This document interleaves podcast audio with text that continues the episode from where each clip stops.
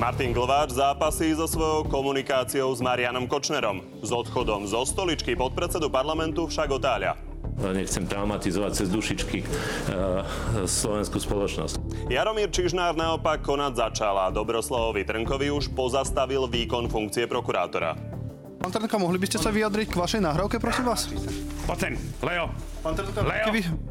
Smer a es en es pretlačili spolu s Kotlebovcami päťdesiatdňové moratórium na zverejňovanie predvolebných prieskumov.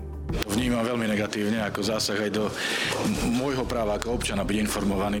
Zatiaľ ale ešte prieskumy zverejňovať môžeme, takže tentoraz sme sa Slovákov opýtali, kto podľa nich najčastejšie hovorí pravdu a kto je naopak najväčším klamárom slovenskej politiky.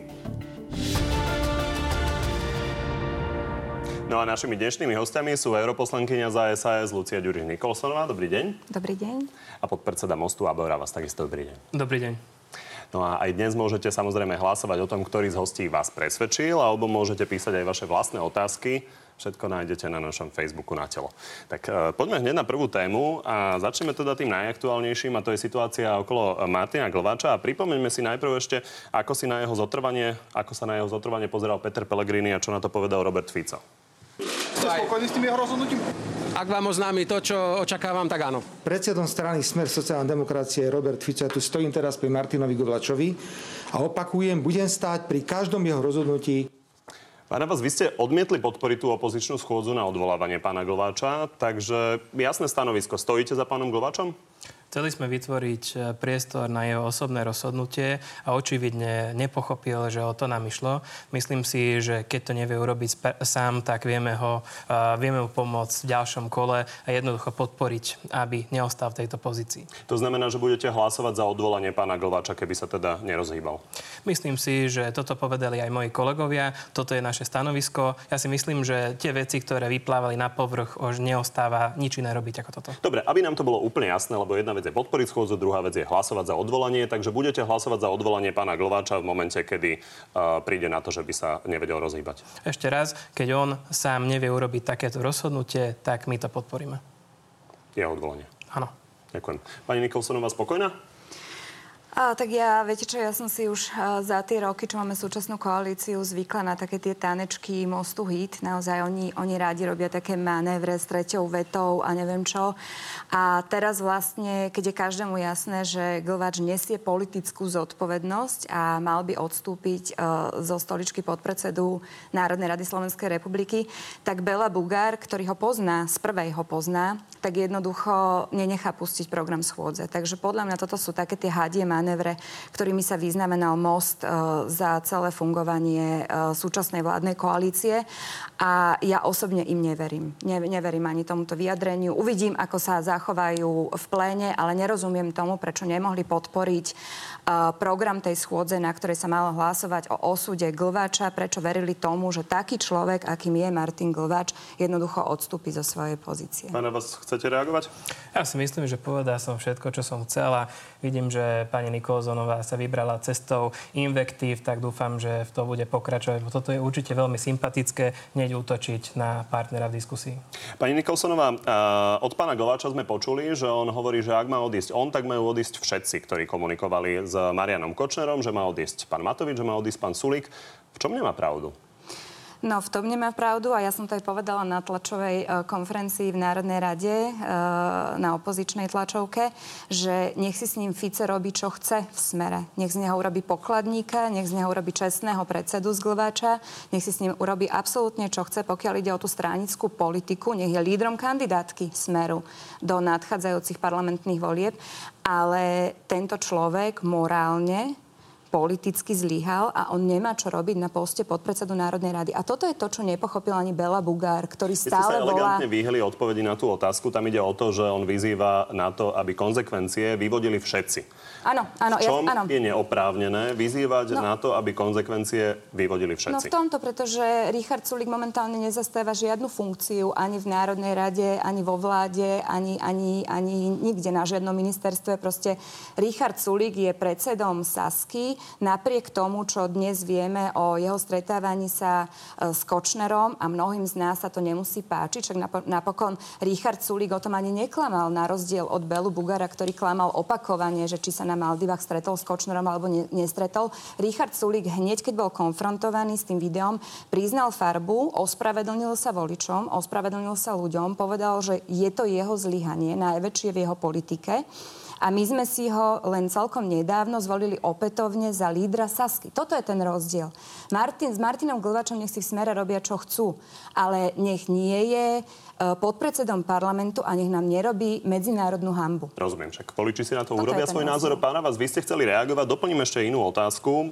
Vy vidíte rozdiel medzi pánom Glváčom a pánom Sulíkom z tohto pohľadu? Ja by som práve chcel povedať, že súhlasím s tým, že všetci by mali vyvodiť osobné konzekvencie, osobnú zodpovednosť, ale ja by som to nespájal. To znamená, nech to urobí pán Glváč za seba, nech to urobí pán Sulík za seba, nech to urobí napríklad pán Matovič za seba. Nespájal by som to tak, že keď jeden musí robiť, tak aj všetci ostatní, ale myslím si, že tí, ktorí sa stretávali s Kočnerom, tak musia naozaj z toho vyvodiť osobnú zodpovednosť. Bela Bugár mimochodom sa s Kočnerom nestretával, raz sa stretli náhodou. Richard Sulík nemôže povedať, že náhodou sa stretol s pánom Kočnerom. Tam je ten obrovský rozdiel. Prečo o tom klamal potom, keď išlo o takú náhodu, keď o nič nešlo? Prečo najprv novinárom tvrdil, že on sa s ním nestretol, potom tvrdil, že iba ho pozdravil, potom zrazu začal tvrdiť, že Kočner si k nemu prisadol na raňajkách, potom zrazu z toho bolo, že sa tri hodiny rozprávali.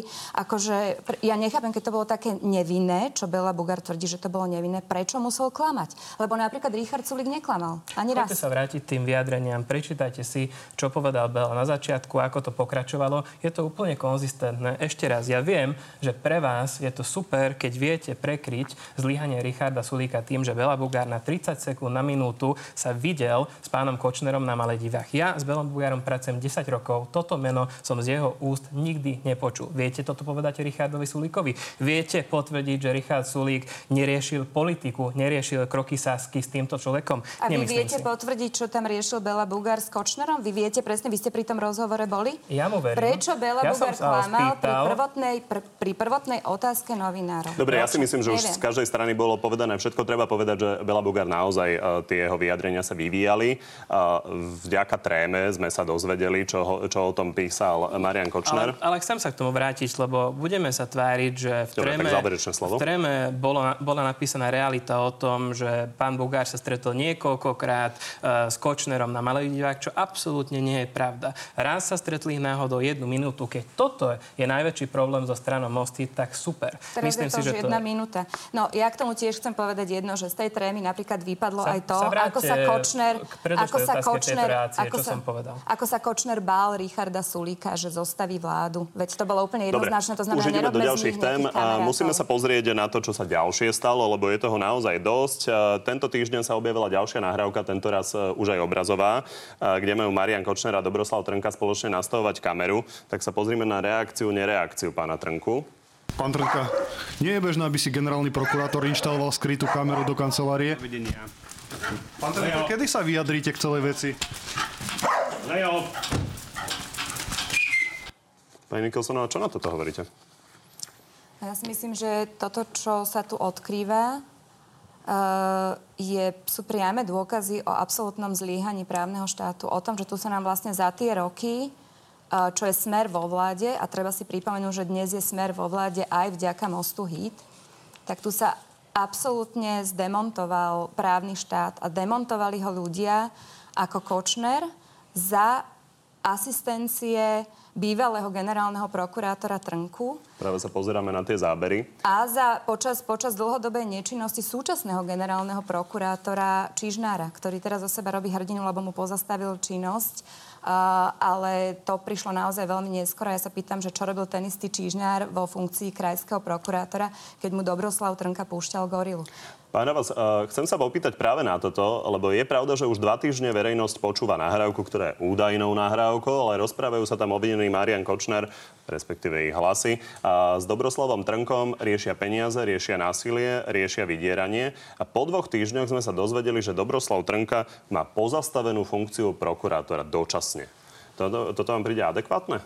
Určite nie je to adekvátne. Pre mňa tie zábery sú jednoznačné. Myslím si, že aj predtým sa dalo očakávať, že sa potvrdí, že naozaj pán Trnka môže byť implikovaný v týchto procesoch.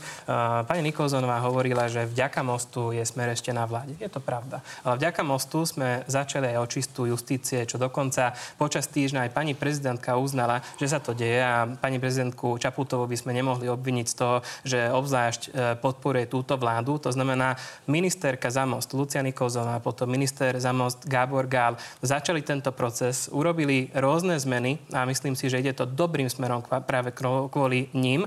My sme prvýkrát ako strana mali túto pozíciu pod kontrolou, myslím ministra spravodlivosti. Áno, sú tam tie zmeny hneď. Dobre, keď sa na to pozrieme, tak reálne množstvo z toho, čo sa dozvedáme, je viac menej náhoda. Nebyť toho, že sa polícia dostane k tomu mobilu Mariána Kočnera, tak napríklad pani Jankovská je zrejme štátnou tajomničkou, jej priateľky ďalej bez problémov súdia. Takže zdá sa, že samoočisťovacie mechanizmy nefungujú. Tie návrhy, ktoré priniesol pán Gal, neprešli kvôli situácii v koalícii. Takže čo viete verejnosti povedať, že s týmto urobíte? Niektoré návrhy prešli a niektoré návrhy neprešli a nezabúdajme ani na prácu uh, Lucie Žitňanskej. To znamená, musíme uh, konať správne a nie rýchlo. Ja viem, že verejnosť očakáva od nás, že budeme veľmi rýchlo riešiť veci. Gábor Gál niekoľkokrát povedal, že nechce veci riešiť rýchlo, ale v rámci jeho vlastných kompetencií a správne. Minister spravodlivosti je minister. Nemôže zasahovať do súdnych procesov, môže to robiť iba v extrémnych príka- prípadoch. To znamená, že nemôže Môžeme očakávať, že sám to vyrieši. Dobre, takže Most hovorí, že robí, čo môže. Ako sa na to dívate vy, pani Nicholsonová? No, ja sa na to dívam tak, že vôbec neviem, že kde teraz um, pán Ravas, uh, ako sa mohol dopracovať k tomu, že Most sa nejako podpísal k tej očiste súdnictva. K očiste súdnictva sa podpísal verejný tlak, to v prvom rade, novinári, ktorí všetkým nenechajú dýchať a uverejňujú to jedno svinstvo za druhým, ktoré vyplávalo na povrch z Kočnerových trezorov, z Kočnerovej trémy a z jeho komunikácie z Viberu. Nebyť tohoto, tak by sa nestalo absolútne nič. A ja veľmi chválim ten samoočistný proces, ktorý nastal v súdnictve, ale s týmto Most-Híd nemá absolútne nič spoločné. Vy tu spomínate pani Žitňanskú. Pani Žitňanská od vás odišla, pretože sa nemohla pozerať na to, ako alibisticky, ako hadými manévrami jednoducho zotrváva Most-Híd v súčasnej koalícii po tom, čo vyplávalo všetko na povrch po vražde Jana Kuciaka a Martiny Kušnírovej. Vy ste tam už dávno nemali byť, keď ste také charaktery, ako ste ľuďom sľubovali na billboardoch pred voľbami v dvetisícšestnástom. A pani Nicholsonová, nechajme niekde... pána Ravasa zareagovať. Ja som nevedel, že najnovšie robíte aj hovorkyňu pre Luciu Žitňanskú. Istotne je to lepšia pozícia ako pozícia podpredsedničky SaS, lebo keď sa pozrieme na to, že čo sme my spravili za tieto štyri roky, ja sa viem pod, pre, postaviť pred našimi voličmi a povedať im, vaše hlasy dokázali toto a toto.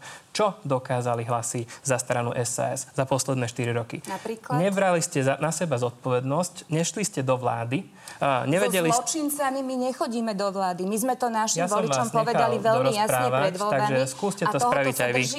Takže ešte raz, hlasy pre es a es nepodporili vládu, lebo nešli ste do toho, ne, nebrali to ste na seba zodpovednosť. Predtým ste hlasmi es a es šafárili tak, že ste položili Radičovej vládu. Áno. Je to koalícia, ktorá nie je pekná, ale robíme tam, čo sa dá. Keď budete hovoriť, že nič sa neurobilo na ministerstve spravodlivosti za posledné štyri roky, tak jednoducho klamete. Mi- Dobre, ministerstve... aby sme nešli naozaj, naozaj už do roku dvetisícdvanásť, poďme posunúť tú tému, ktorú čiastočne ste už rozobrali. Pán Ravas, hovorili sme o viacerých kauzách, ktoré sa dotýkajú Smeru a váš predseda tu dokonca pred tromi týždňami hovoril, že keby ste to vedeli, tak do vlády ani nejdete. Čím trochu pobavil premiéra. Poďme sa na to pozrieť. Keby sme vedeli pred štyrmi rokmi to, čo teraz vieme, že akí ľudia boli v Smere a čo momentálne riešime, ani vtedy by sme neišli do takej vlády. Keď samozrejme ministri e, za Most e, štyri roky sedeli na svojich stoličkách, tak to je už také lacné teraz povedať, že by sme nešli. Nemá premiér pravdu?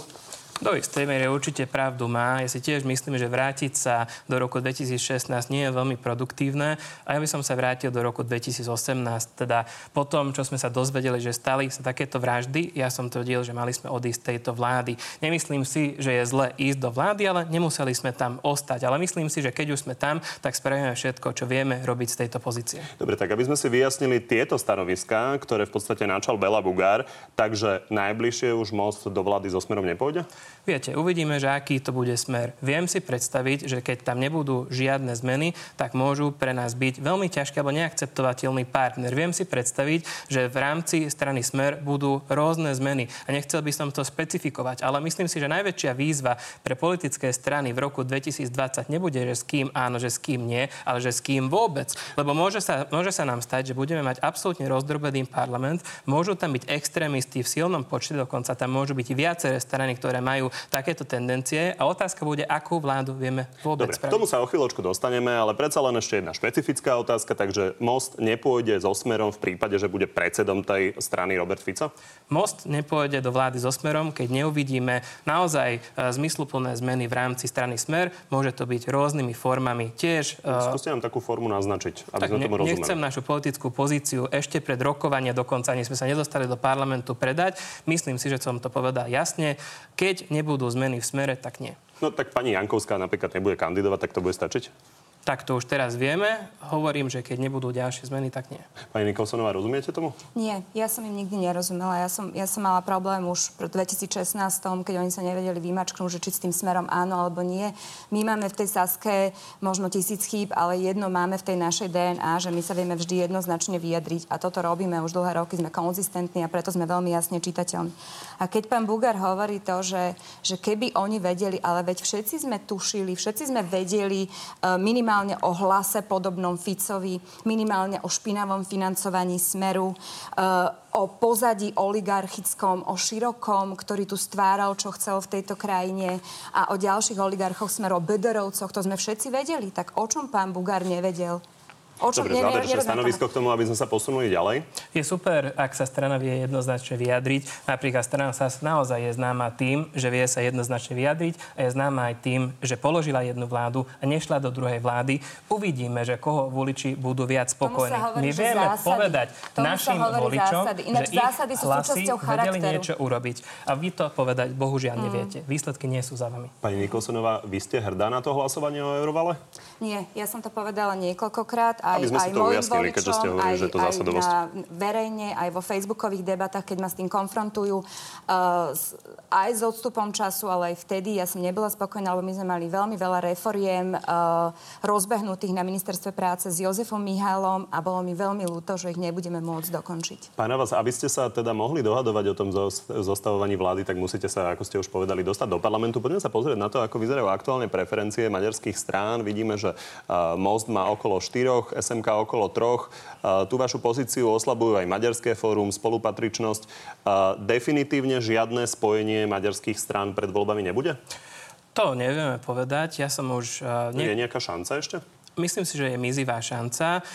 Máme dohodu s jednou menšou maďarskou stranou, Maďarskou kresťansko-demokratickou alianciou. S tými určite pôjdeme spolu do volieb. Ja som rokoval s ostatnými politickými stranami, dokonca boli rokovanie piatich strán a jednoducho sa tam nedalo dohodnúť. Veľmi som veril v to, že sa dohodneme pred dvoma, troma týždňami, keď sme dali na stôl model strana regiónov, kde by sme mali zastúpenie všetci a jednoducho naše predsedníctvo to schválilo a predsedníctvo es em ká to neschválilo aj napriek tomu, že ich delegácia indikovala, že indikovala, že to bude v poriadku. To znamená, že tam premrhali šancu, aby všetky tieto strany išli do toho na spoločnej kandidátke. Teraz je ohrozené, či sa tam vôbec nejaká maďarská strana dostane. Aby ľudia rozumeli tomu, ktorí to nesledujú deň po dni, v čom bol problém? Lebo es em ká naposledy vo štvrtok nasta- na, e, značilo v stanovisku, že je to vaša neschopnosť vylúčiť Smer. No, odmietli stranu regiónov pred dvoma týždňami kvôli tomu, že vznikla nová politická strana menom Spolupatričnosť Safogáš. A táto strana je dosť radikálna smerom k Mostu a videli sme, že najmä oni burcovali es em ká k tomu, aby sa s nami nedohodli. Po posledných rokovaniach ostali nedorešené rôzne body, personálne záležitosti, že na ktorej kandidátke budeme spolu. Aj to, Takže že s kým ideme... Je ich viacero. No, viete, viete čo, my sme pred troma týždňami mali dosť fixnú dohodu, mali sme osemnásť bodov, všetko bolo doriešené. es em ká od toho ustúpilo a od toho bodu, bohužiaľ, sme sa nevedeli pohnúť v žiadnych kľúčových otázkach. Pani Nicholsonová, v ideálnej kondícii nie ani es a es, to má okolo päť percent. V poslednom prieskume vy ste zažili odchody veľkej časti vašich populárnych tvári a tam je zaujímavé, že vlastne keď oni odišli, tak vy ste práve vtedy v podobnom čase obnovili svoje členstvo, takže tam je nejaká súvislosť? Áno. Áno, ja som si nechala pozastaviť členstvo po kongrese, kde som nebola zvolená za členku Republikovej rady, ale nie preto, že som bola urazená alebo že mi chýba nejaká ďalšia funkcia, ale preto, že v čase, keď ja som kampaňovala v eurovoľbách, tak prakticky sa antikampaňovalo na tej našej úrovni stranickej proti tomu, aby ja som bola v Republikovej rade. A to preto, lebo es a es bola zmietaná dlhodobo um, takým vnútrostranickým bojom. No, známe sú tie vaše nie veľmi ideálne vzťahy s Ľubomírom Galkom, takže áno, to, to, že on odišiel... To znamená, že to bolo kvôli tomu. Ak sa pýtate na rovinu, tak úplne na rovinu vám hovorím, že áno, bolo to, bolo to kvôli aktivitám Ľubomíra Galka. Viete si predstaviť, že by ste si s nimi sadli za jeden stôl? Oni teraz vstúpili do Demokratickej strany? No, ja si to určite viem predstaviť s Janou Kišovou. Ja ju teda dosť tak ako vyčlenujem z tej, z tej štvorice a predpokladám, že vždy sme, vždy sme spolupracovali a mali rovnaké názory napríklad pri tej sociálno-právnej ochrane detí a mládeže s Natáliou Bláhovou, takže ani tam by som nevidela nejaký väčší problém. K tej situácii nielen v es a es, ale celkovo v tom opozičnom tábore sa vyjadril pán Mistrík, váš bývalý prezidentský kandidát a spoluzakladateľ tej strany. Všimli ste si tú kritiku? Áno, má úplnú pravdu. To, čo hovoril, že nemôžeme ich poraziť okopávaním malých záhradok alebo niečo podobné, no má úplnú pravdu. No on vyzýval na spojenie es a es, pé es Spolu a Za ľudí. Tak pozrite sa, ja si myslím, že ono sa to prakticky aj darí pred voľbami s nimi spolupracovať, pretože nie Richard tak, ako hovorí Sulík, pán Mistrík. Dobre, ona si myslel nejakú spoločnú kandidátku alebo proste takýto masívny nejaký postoj. Ja si myslím, že by sme sa obrali ako keby o konkurenčné výhody. Uh, pretože veď nakoniec oni už vytvorili koalíciu pé es a Spolu aj v eurovoľbách. Uh, odmietol k ním priskočiť pán Kiska zo stranou Za ľudí. Nie, však teraz nemusím robiť ten rozbor, lebo to všetci poznáme. Jednoducho my ostatní, ktorí sme nepriskočili, sme si povedali, že asi by sme sa obrali o tú konkurenčnú výhodu. Že vieme na seba naviazať proste hlasy, ktoré by sa navzájom ako keby odpudzovali, keby sme išli do niečoho takého mohutného. es a es dlhodobo má veľmi kvalitné programy pred každými voľbami parlamentnými, sú dobre hodnotené. To aj, hovorí neustále váš predseda. Na, na druhej strane pán Mistrík e, zrejme sa tým zaoberal, e, ako nejakým spôsobom do toho asi videl a tvrdí, že pochybuje o motivácii lídrov strán, že či to naozaj myslia dobre. Tak dlhodobo je tomu opozičnému spektru vyčítané také, že tam sa chce, každý chce byť líder, hej? Že nikto nevie hrať tú, tú dvojku ako keby, uh, tak ako napríklad v Smere. Ale faktom je, že ja vždy pri týchto debatách hovorím to jedno, že, že Smer drží pokope, lebo ho držia kšefty. Oni proste vystavali akože nejakú pyramídu, kde na čele je dlhodobo Fico, potom sú nejaké dvojky, vrátane nášho premiéra aktuálneho, hej, čo je úplne absurdné, aby premiér bol proste v pozícii nejakej dvojky, trojky v strane. A potom sú tam tí pešiaci. No a všetky, všetci sú navzájom poprepájani kšeftami. Ako dobre, o to tam je, to je veľmi silný k vám. Pán mm-hmm. Mistrík konkrétne hovorí, že toto, táto nedohoda bude mať za následok možno aj to, že spojenectvo pánov Harabina a Kotlebu vyhrá voľby. Uh, ja, ja vnímam a vnímam, to mi môžete veriť, veľmi citlivo ten nárast extrémizmu. O to viacej som kritická k vláde a hlavne k Mostu, ktorý tvrdil, že potrebuje vstúpiť do, do koalície so Smerom, aby vytvorili hrádzu proti extrémizmu. Tak teraz vidíme, ako sa im to strašne darí. A, a vnímam to veľmi citlivo, že takýmto spôsobom rastú a myslím si, že rastú priamo úmerne k zlyhávaniu súčasnej vládnej koalície. Nie je to, to chybou toho, absolútne, že sa opozícia nedokáže dohodnúť? Um, nemyslím si. Ja tam nevidím ako keby tú koreláciu medzi našimi voličmi a Kotlebovými voličmi, veď to aj z prieskumov uh, vyplýva, že, že on napríklad zachytáva... Skôr ide o tie percentá, o to, kto vyhrá voľby. Pána vás, necháme vás zareagovať. Treba povedať, že to spojenstvo nie je úplne nepravdepodobné, lebo Štefan Harabin sa na tú výzvu Mariána Kotlebu vyjadril, že sa vyjadri do desiateho jedenásteho No, mne vždy príde veľmi vtipné, ak niekto z es a es hovorí o tom, že ako my bojujeme proti extrémizmu alebo nebojujeme, lebo strana es a es a Richard Sulík veľmi často používajú presne takú retoriku ako extrémisti. Či už ide o EÚ, alebo iné... Áno, som ano? politológ, predstavte si. Uh, na druhej strane, ano, ja napríklad osobne každý deň mojou prácou bojujem za to, aby uh, sme vedeli obmedziť extrémizmus v tejto krajine. To je časť práce rómskeho splnomocnenca. Jednoducho chodíme aj s kolegami do terénu, do regiónov, rozprávame sa s ľuďmi.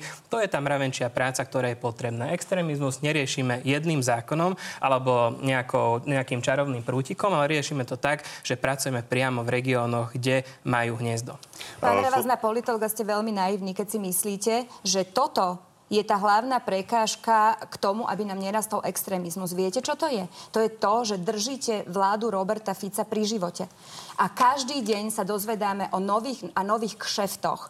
Ľudí zo Smeru, ľudí z koalície, o prepojení s mafiom, s Kočnerom, s Bögerovcami. Prepáčte, ale, ale politiku tak, sa od vás učiť istotne nebudem, ani nikto iný. Štát, a zlyháva tu absolútne výmožiteľnosť práva. Toto Dobre. je preto, prečo narastá extrémizmus a nie kvôli tomu, že či vy sa chválite nejakými kontajnerovými škôlkami, ktoré aj tak postavili mimovládne organizácie. Áno, istotne. Pochopil, pochopil som, že tak. nás nemáte radi, ale vaše argumenty sú mimo a dokonca aj klamlivé. Viete, vy sa, vy sa tvárite, že ste odborníčka na rómsku problematiku. Čo ste urobili, hej? Za tieto štyri roky sme dali dokopy nezapredala všetko... Nezapredala som sa vláde Roberta Fica. Za to, aby ste boli splnomocnencom, znamená... ste sa zapredali vláde so zločincami. Vy ste už tiež boli hamba. na vláde, aj to ste to položili. Hamba. My sme zaviedli povinnú predškolskú dochádzku. Začali sme pozemkové úpravy. Pani Nicholsonová, nechajme pána Rabasa dohovoriť, pretože áno, má právo zareagovať na to, čo ste povedali. Lebo považuje tieto, tieto opatrenia za nedostatočné. Vám diskusná relácia vám nespie, neprispieva, lebo skôr chcete monologizovať. Myslím si, že, ža, za, že som s mojimi kolegami za štyri roky spravil veľa takých vecí, ktoré sú od nás očakávané a dokonca si myslím, že s nimi aj vy súhlasíte, iba sa k tomu neviete priznať, lebo som to robil ja, táto vláda, moji kolegovia. Povinná predškolská dochádzka. Pozemkové úpravy. Najvyššia miera zamestnanosti Rómov v tejto republike od roku devätnásť osemdesiatdeväť. Najviac terénnych pracovníkov, najviac komunitných centier, najviac miestnych občianskych poriadkových služieb, viac peňazí pre deti zo sociálneho znevýhodneného prostredia, viac rómskych detí v školkách, menej v špeciálnych školách. Nedovolujeme ľuďom, ktorí žijú z dávok, aby hrali hazardy. Vedel by som veľmi, veľmi dlho pokračovať. A vy budete hovoriť, že kontajnerové školky, možno e, opäť vytiahnete sterilizáciu alebo í pé karty. Toto je vaša práca. Mm-hmm. Môžem zareagovať? No, viete čo, ja som sa práve aktuálne obrátila na Európsku komisiu a, s parlamentnou otázkou, že či im stačí to, čím sa vy tu chválite teraz, a, preto, aby nás nedala na súd za to, že začlenujeme rómske deti do špeciálnych škôl. Viete, čo mi odpísali? Že nie. Že to Viete, považujú za absolútne... V dvetisícpätnástom No a... Považujú to za... Ab... A koľko rokov vy ste splnomocnenec, prosím vás pekne. Vy tak tu vyratúvate tieto kozmetické záležitosti. Spýtajte, čo si myslia o opatreniach za tieto roky?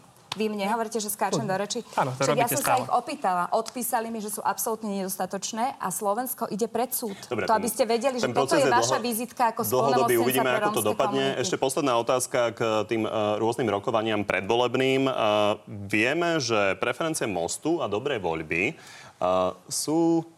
na hranici, respektíve pod hranicou zvoliteľnosti. Tuto vidíme. A treba povedať, že vy ste sa na otázku na to, či by ste vedeli sa s dobrou voľbou dohodnúť, nechceli vyjadriť. Prečo? Kedy som sa nechcel vyjadriť? A videl som vaše vyjadrenie v denníku Sme a povedali ste, že to nechcete komentovať. Povedal som, že to nevylučujem. To znamená, že pri, priznávam sa, že rokujeme s rôznymi politickými stranami. Sú tam úplne maličké strany, sú tam aj väčšie. No ja je tam, aj, je tam aj strana Dobrá voľba. Myslím si, že sú tam veci, ktoré sú prierezové. To znamená, spájajú nás napríklad regionálny prístup a program. Neviem, či sa tam môže rysovať nejaká dohoda. Nechajme tomu čas. Kedy sa dozvieme? No, keď sa dozvieme my, deň potom. Čiže nie je úplne vylúčená nejaká spoločná drukerovsko-bugarovská kandidátka. Ja nechcem um, hazardovať s tým, či menšiny a regióny budú mať normálne zastúpenie v ďalšom parlamente. Uh, keď to má tú cenu, že ideme do spolupráce s inými stranami, tak vieme si to zvážiť. Teraz sme uh, viac, viac ako mesiac premrhali uh, s tým, že sme bojovali za koalíciu s es em ká. To sa nám nepodarí. Tak teraz vyskúšam aj iné možnosti, ale napriek tomu, že tie percentá nie sú až také vysoké, ako by som chcel, vôbec nie sú až také vysoké. Ideme, zabojujeme a chceme tam byť. Inými slovami, nie je úplne vylúčená drukerovská a bugarovská kandidátka. Áno, to som aj povedal, dokonca som to povedal aj silnejšie. Dobre, a poďme sa ešte nakrátko pozrieť do parlamentu, lebo tam sa toho udialo naozaj veľa. Okrem iného Smer s es en es a Kotlebovcami presadili nové moratórium na predvolebné prieskumy, ktoré je mimochodom tretie najdlhšie na svete. Pozrime sa, čo na to hovorí premiér. Ja sa budem vždy tešiť, keď Slovensko bude patriť k top päť, k top desať krajinám vo svete. Ale určite v iných oblastiach, ako byť v top tri s Kamerunom a Tunisom. Pán Ravaš, čo na to hovoríte? Čo na to môžem povedať? Sú to iné strany, aby som najradšej komentoval našu vlastnú stranu. No ja viem, ale váš poslanec, pán Elemér Jakab, to presadzoval. Tak s Elemérom Jakabom dokonca niekedy mám silnejšie spory ako s pani Ďuriš Nicholsonovou. V tejto veci absolútne s tým nesúhlasím. Ja v minulosti som robil aj prieskumy verejnej mienky. Robil som všetko preto, aby som presvedčil členov nášho klubu, aby nehlasovali za takýto zákon a okrem Eleméra ani to neurobili. On mimochodom to odôvodnil tým, že na výbore on tam má pozmeňovák, takže by sa cítil blbo, keď za to nezahlasuje. Rešpektujem, nesúhlasím. Čiže v prípade, že by to opäť prešlo, tak Most to pošle na ústavný súd? Neviem, či to, my to máme posielať na ústavný súd, ale podporiť to nechystáme. My to urobíme za vás.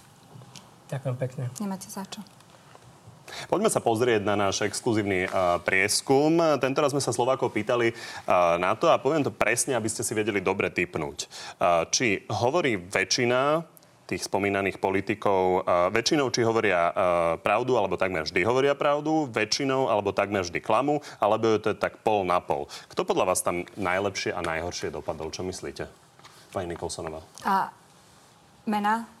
Sú to všetci lídri strán, vrátane premiéra a prezidentky. Uh-huh. No, podľa mňa pani prezidentka vyšla dobre, myslím si, sa domnievam, a myslím si, že veľmi zle vyšiel... No, premiér nie, ale Fico tam predpokladám bol, takže Fico asi vyšiel veľmi zle. Myslím si, že asi aj pán Bugár, kvôli tým svojim pamätným tretím vetám a takému tomu akože prekrúcaniu. A Pána koho máme? A Danka určite, Danko musel vyzlať. Nebudem typovať, ale skôr si myslím, že čím dlhšie človek je v politike, tak o to viac si budú myslieť, že klamal. Sa obávate, že je tam pán Bugár, lebo on je tridsať rokov v politike? Myslím si, že tam môže byť. Dobre, tak sa poďme na to pozrieť. Najprv na to pozitívne. Tu vidíme tabuľku tých, čo najčastejšie hovoria pravdu. Vidíme, že štyridsaťdva percent Slovákov, respektíve občanov Slovenska si myslí, že prezidentka hovorí pravdu, dvadsaťjeden percent že hovorí, hovoria, že klame, tridsaťdva percent v prípade Petra Pellegriniho, dvadsaťosem percent že klame. Andrej Kiska je tretí s dvadsaťjeden percent, ale treba povedať, že to je už výrazne menej a hneď za ním je Boris Kollár. Poďme sa pozrieť na tú negatívnejšiu tabulku. Tu vidíme, že úplne prvý skončil Štefan Harabin, päťdesiattri celé osem percent občanov Slovenska si myslí, že klame. Robert Fico má ale iba o tri desatinky menej. Nasleduje Richard Sulík so štyridsaťdeväť percent, ale veľmi blízko potom je Igor Matovič. Čo hovoríte na to, pani Nicholsonová?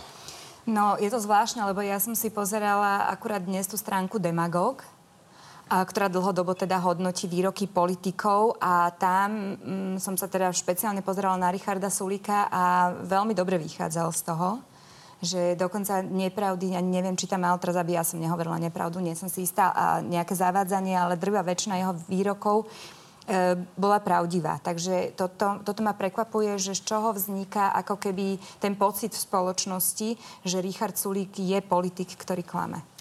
Pána vás, aký máte dojem z toho, že vlastne aj tí najlepší z pohľadu toho prieskumu majú len tridsať až štyridsať percent ľudí, ktorí si myslia, že hovoria pravdu? Dostali sme sa do fázy, že všetci Slováci si myslia, že sa v politike len klame?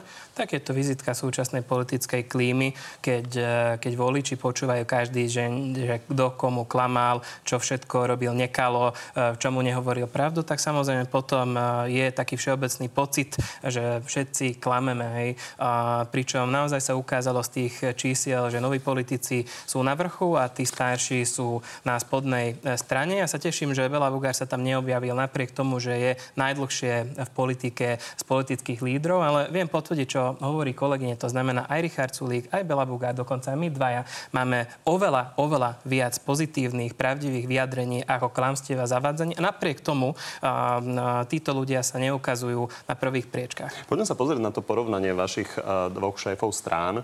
Tu vidíme Belu Bugára a Richarda Sulíka. A, takže desať percent Slovákov si myslí, a, že hovorí pravdu. A to je skoro trinásť percent pri Belovi Bugárovi, štyridsaťdeväť versus štyridsaťštyri pri tom klamaní. Viete, že záverečná otázka, možno trošku na telo. A vy by ste ako odpovedali pri svojom šéfovitom prieskume? Ktorú z možností by ste si vybrali? No tak ja som odpovedala aj tým, že som si stiahla to pozastavenie členstva, že som sa teda vrátila do Sasky a že dnes stojím pri Richardovi Sulíkovi, lebo ho, mu verím. Ja mám osobnú skúsenosť takú, že dá sa mu vyčítať všeličo, ale je to človek dohôd. Takže nie je to ani pol na pol? Nie. Pán Ravas? No, moje vyjadrenie je veľmi podobné. Ja tu dnes sedím, lebo verím Belovi Bugárovi. Zo žiadneho iného dôvodu tu nie som. desať rokov pracujem s ním a som presvedčený, že napriek tomu, že sú mémy a napriek tomu, že je Bela Luhára, neviem čo na Facebookoch, on spravidla hovorí pravdu. Tak poďme na záverečnú rubriku. Ste ochotní odpovedať na tri otázky len áno, nie?